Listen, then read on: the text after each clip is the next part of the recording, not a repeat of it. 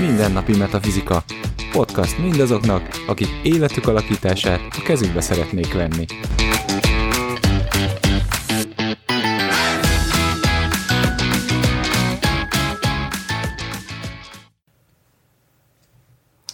Sziasztok!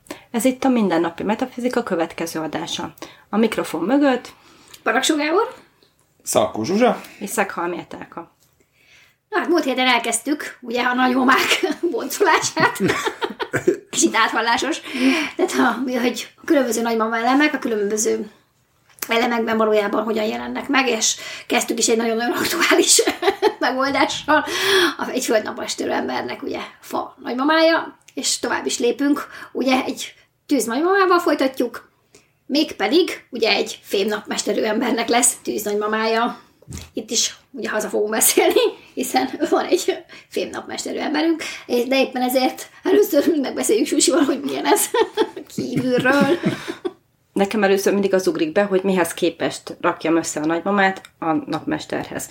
Ugye a fémről beszélünk, akkor általában egy határozott kiállást, egy vágó mozdulatot, egy kést képzelünk el, és ugye, hogyha hozzárakjuk ahhoz a képhez, hogy a szabályozó elem a tűz, akkor ugye az ugrik be, hogy az olvasztás, a megmunkálás, a formálás, az alakítás, a puhítás.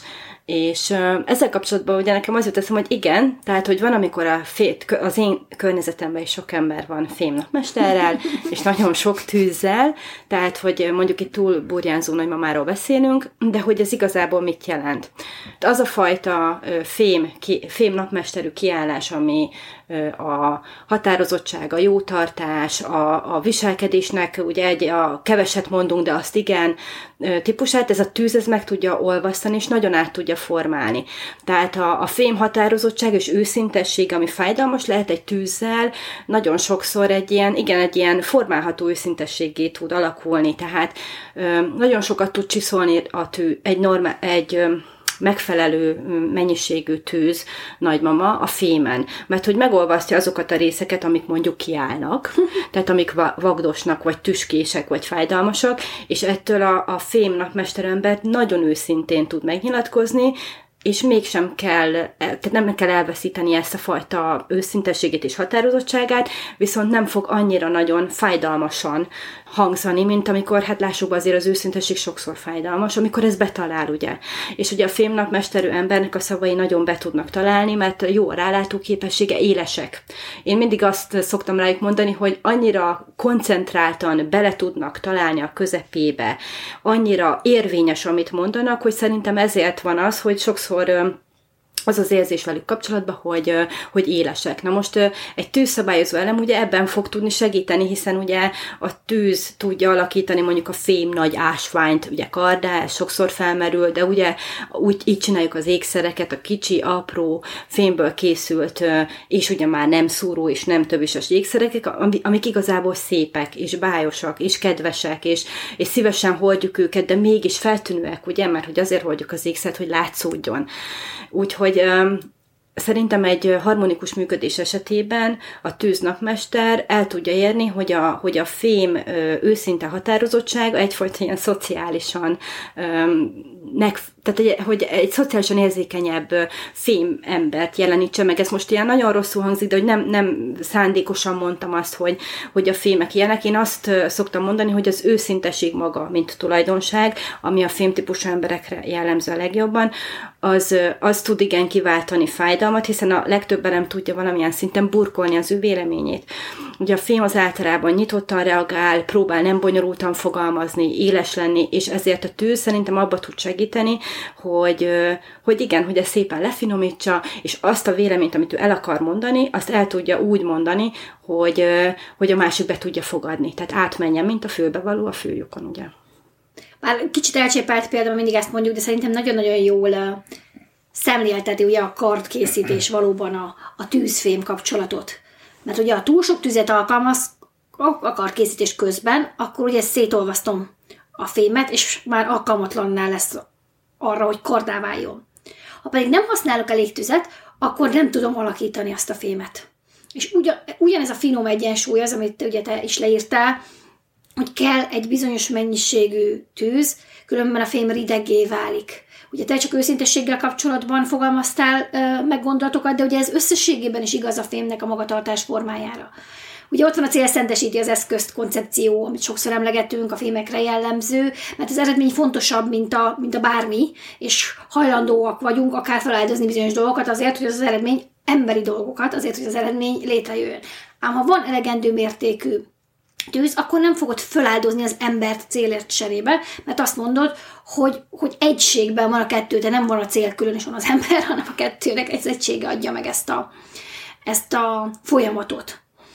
És ezért egy ilyen, lehet, hogy a filmmel kapcsolatban mindig előkerül ez a pengeilen járkálás, de hogy ezért ez, ez egy ilyen dolog, mert hogy a, a kardot mégiscsak arra készítjük, hogy az vágjon. Tehát ott azért kell lenni egy olyan megmunkálásnak, hogy, és ez a másik fontos dolog, amit szoktunk azért emlegetni a kard kapcsán, hogy a tűz kiégeti a fémből a szennyeződéseket.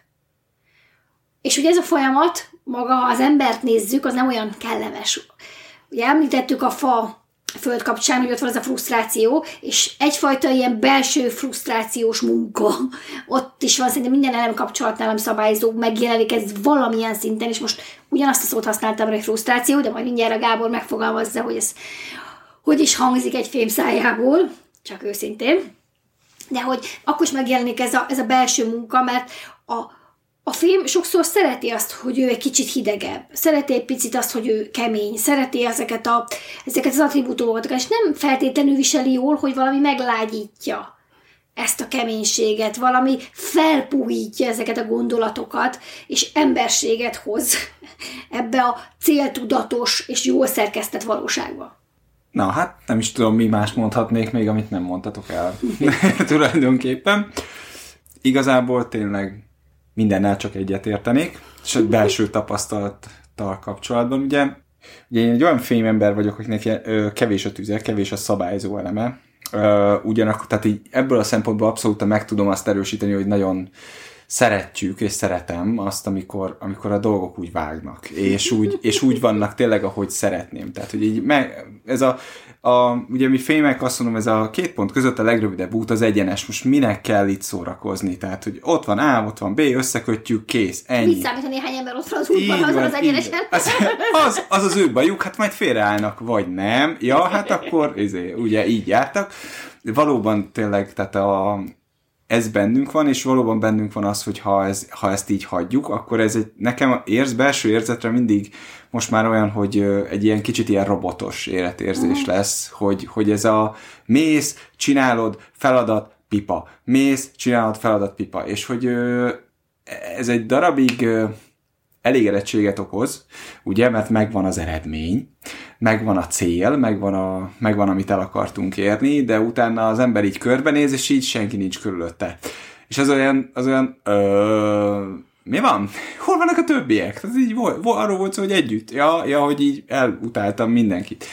Tehát, hogy a, a tűz, az tényleg abban tud segíteni, ahogy, ahogy Zsuzsi tök jól megfogalmazta, hogy ezek, ezek, az, ezek az éleknek ezek, ez a része, ez így elmenjen, és ö, nyilván, hogyha már arról van szó, hogy valamilyenné akarok válni magamban is, akkor ez egy ilyen nagyon fontos nagyon fontos, érdekes volna a belső munkánál is, ugye infém vagyok, tehát hogy akkor a belső munkáról beszélek.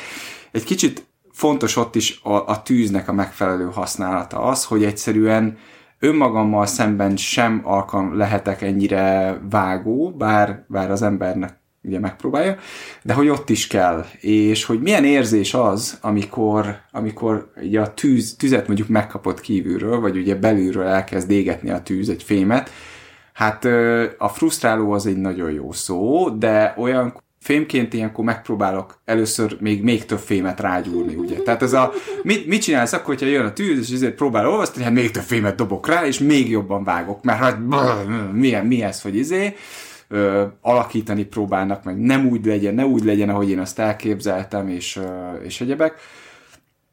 De azt abszolút tapasztalatból megint csak alá tudom támasztani, hogy nagyon nagyon hasznos uh, filmként, hogyha kommunikációs, ugye a tűzzel való munka, a kommunikációs képességeinken gyúrunk egy kicsit, és, és az empátián, tehát valóban figyelembe veszük az emberi tényezőt, és nem csak egyszerűen csak így, mint egy robot megyünk előre.